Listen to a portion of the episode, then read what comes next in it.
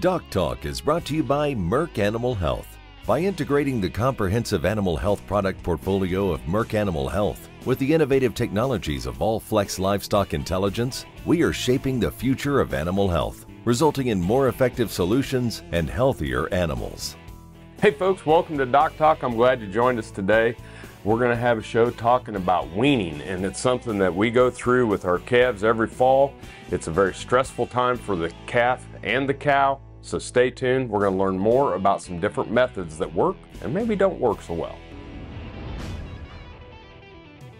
Hey folks, welcome to Doc Talk. I'm Dr. Dan Thompson, and I am a veterinarian, owner and partner in production animal consultation, where we see cattle all across this country. Also a professor at Iowa State University, and today we're going to talk about something that I have worked with all my career, and that's weaning calves. Sometimes we get calves at the feedlot that are bawling, and they're very, very difficult. They're walking, they're looking for mom, they're not settled down.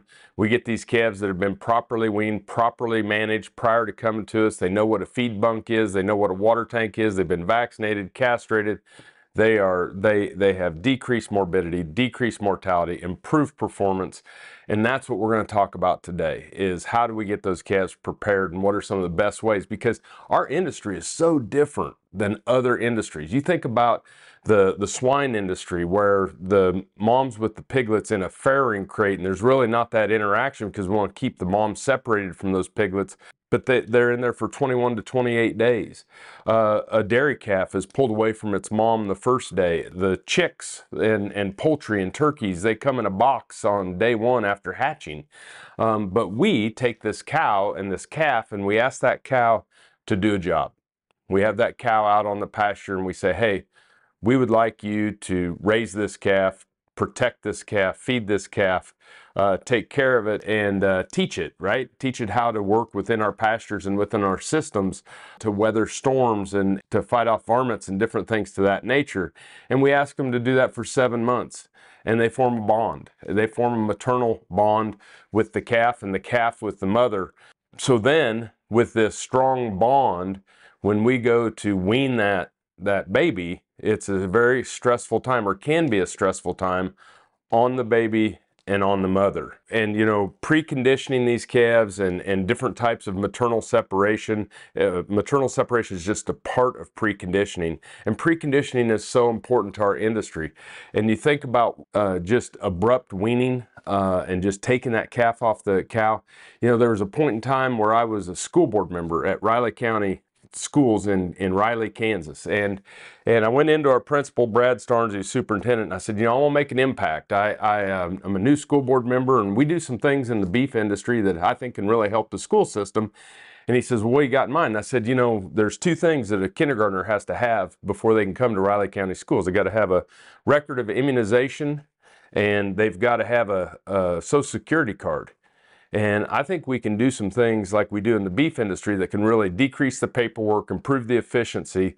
First thing we're going to do is get rid of kindergarten roundup. There's no need for those kids to be acclimated to their environment prior to getting there. They don't need to know who their caregiver is, or where the lunch line is, or where the bathroom is, or where the water fountain is. They just need to have, we'll have mom and dad tell them on the way to kindergarten on the first day, we'll have blacktop kindergarten roundup, kind of give them the gist of what's going to happen. Now, when those kids get to the school on the first day, and the flatbed pickups and the minivans and the Suburbans start pulling in, we're going to have a group of us there at the front door, and we're going to run out, we're going to grab the kindergartner, we're going to run back in, and we're going to shut the door quick. And the mom's going to be outside and the kid's going to be inside. Now, there's going to be, we call that abrupt weaning. There's going to be some bawling and bellering outside, there'll be some bawling and bellering inside, but don't worry about it, it'll subside in 2 or 3 days. Now, on the immunization, don't do it prior to. We'll just vaccinate them at arrival on initial processing, like we do in the beef industry. Cuts down on paperwork. And so what we'll do is we'll kick the kindergartners up to the end of the hallway on that first day after we get them. Now, we got 51 kindergartners this year. We got 3 classrooms. That's 17 head on a 3-way split. We're going to bring them back one by one, vaccinate them there on arrival. We'll kick them into their classroom and commingle them with a bunch of other little kids that they don't know. And the good news is we'll only expect about a 4 to 6% death loss. think about it. It's what we do every day in the beef industry. I'm really passionate about preconditioning, very passionate about preparing these calves for a change of address. Thanks for watching the show.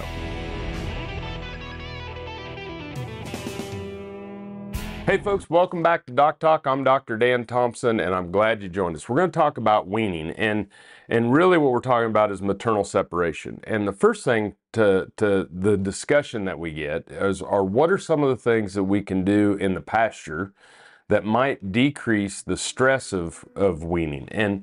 And one of them is we got to teach these calves how to eat. And what we've seen in this drought is a lot of cows will start to decrease in their milk production, and they'll actually wean the calves themselves. And when they can't produce enough milk, those calves will start eating grass. And we've seen a lot of self-weaning during this drought time. But when we have plenty of grass and some things that we can do, you know, 20, 30 days prior to weaning to get these calves acclimated to eating, one of them has been creep feed. And there's been debates for years and years and years about, oh, putting the creep feed out for those calves and versus, but if we don't have a dry lot situation where we can take those calves and put them in there and precondition them, which means take them away from the cow and put them on feed at the home place for 30 days or 45 days or 60 days, whatever it is. One of the things that could really benefit these calves at weaning time is just creep feeding them and advertising that they've been creep fed, because that helps me understand as I buy them that they've learned how to eat out of a bunk, at least some of them, right? And there's some research out there that shows that calves that are creep fed do a little bit better morbidity wise, mortality wise, and behaviorally when they get to the feed yard, because they do know that they can go consume some dry feed.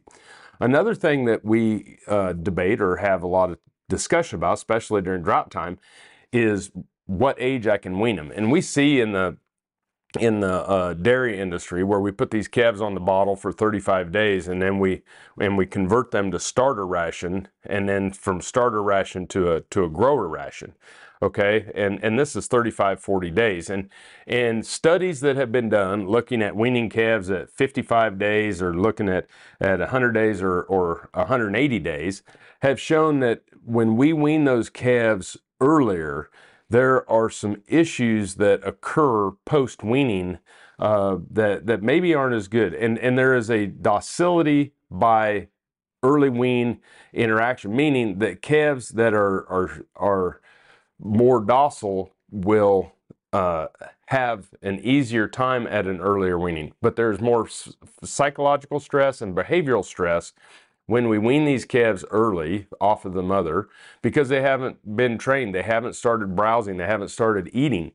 And the more docile they are, the better they handle the early wean.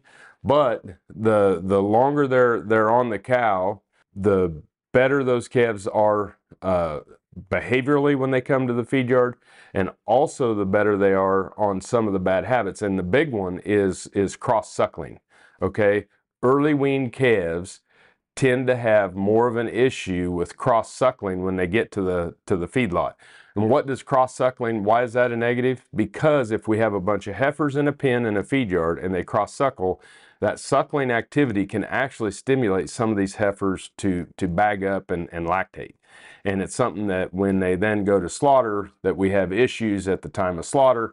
And so really, early wean is only an emergency situation. Creep feed can be somewhat of a substitute for preconditioning those calves in a dry lot. When we come back, we're going to talk about two-stage weaning. You're watching Doc Talk. I'm glad you joined us.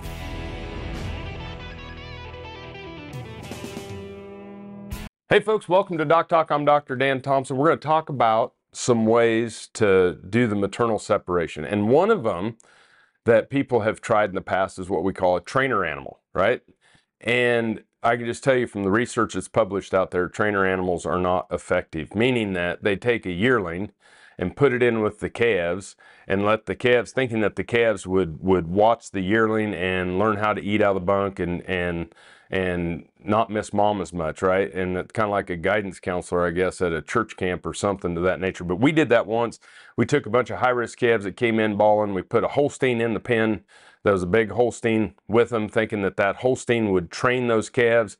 And we were all excited the next morning. We came in and we found that Holstein, the calves trained him. He was walking and balling with the calves rather than him training the calves. So trainer animals, not effective. So then we have two other methods that have been talked about a lot in the literature. One, and they're both two-stage, and one of them is a nose flap. And as you can see here in the picture, that's a nose flap that goes into the nose of the calf that doesn't allow the calf to nurse, but we can leave the calf with the cow. And so the calf learns how to graze grass and not have the maternal separation and the need to learn how to eat going on at the same time. The second one is fence line weaning, where we will put the cows and the calves and just put a fence line between them so they can still communicate, but the calves are on their own and the cows are on their own, but they can still see each other through the fence. So the research on the nose flaps is mixed, to say the least. And one of the things about the nose flaps is that if you leave them in too long, it causes sores on the noses of the calves. And so I think that's one of the biggest negatives of the nose flaps. So when we look at nose flaps and nose flap weaning, the research that's out there that's been published in the multiple papers, very few of them, when you leave the nose flaps in for 17 days or whatever, show any kind of positive results. The thing is nose flaps, you should never leave them in longer than 4 to 5 days. And so if you're going to try that type of situation, that would be the best scenario, is put the nose flaps in 4 to 5 days, then pull the calves or separate the cows and the calves at that point in time. When we look at two-stage weaning with fence lines, what we'll do is we will put the calves in the fence next to each other, and the research there has been more positive on a two-stage weaning, where we leave those calves next to their mother for 7 days, is about what the right amount of time, and allow them to still have that interaction, and the results there are much more positive. When you look at the Journal of Animal Science and you look at fence line weaning, one of the things that is apparent is that there is a time factor opposite of what we see with the nose flaps of maximum amount of time. But if you're going to do the fence line weaning, you need to do it at least longer than 72 hours, okay? If you do it for 72 hours or less, those calves, there's no effect, matter of fact, negative effects of fence line weaning compared to just abrupt weaning and moving the calves off to a dry lot. For the most part, it looks like from the published research is you leave those calves there 7 days, then separate. We have seen some positive responses in improved performance, improved health, and that from fence line. But at the end of the day, I'll be honest with you, the research on the two-stage weaning, whether it's nose flap or fence line, the jury's still out. We still probably have more things that we can modify and learn. But the one thing that has been evident is that docility matters. The better docility you have in your herd, the better you have regardless of the weaning method you use. We're going to come back to Doc Talk. Thanks for watching today.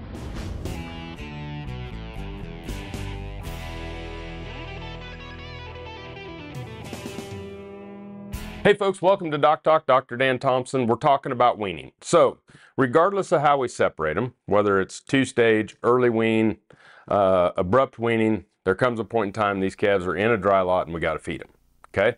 So the question I get a lot of times is, what do I put in that weaning ration? So when those calves come in, the first thing is I like to use cereal grass hay or something that first 2 or 3 days when they come in, and I allow those calves to consume some hay.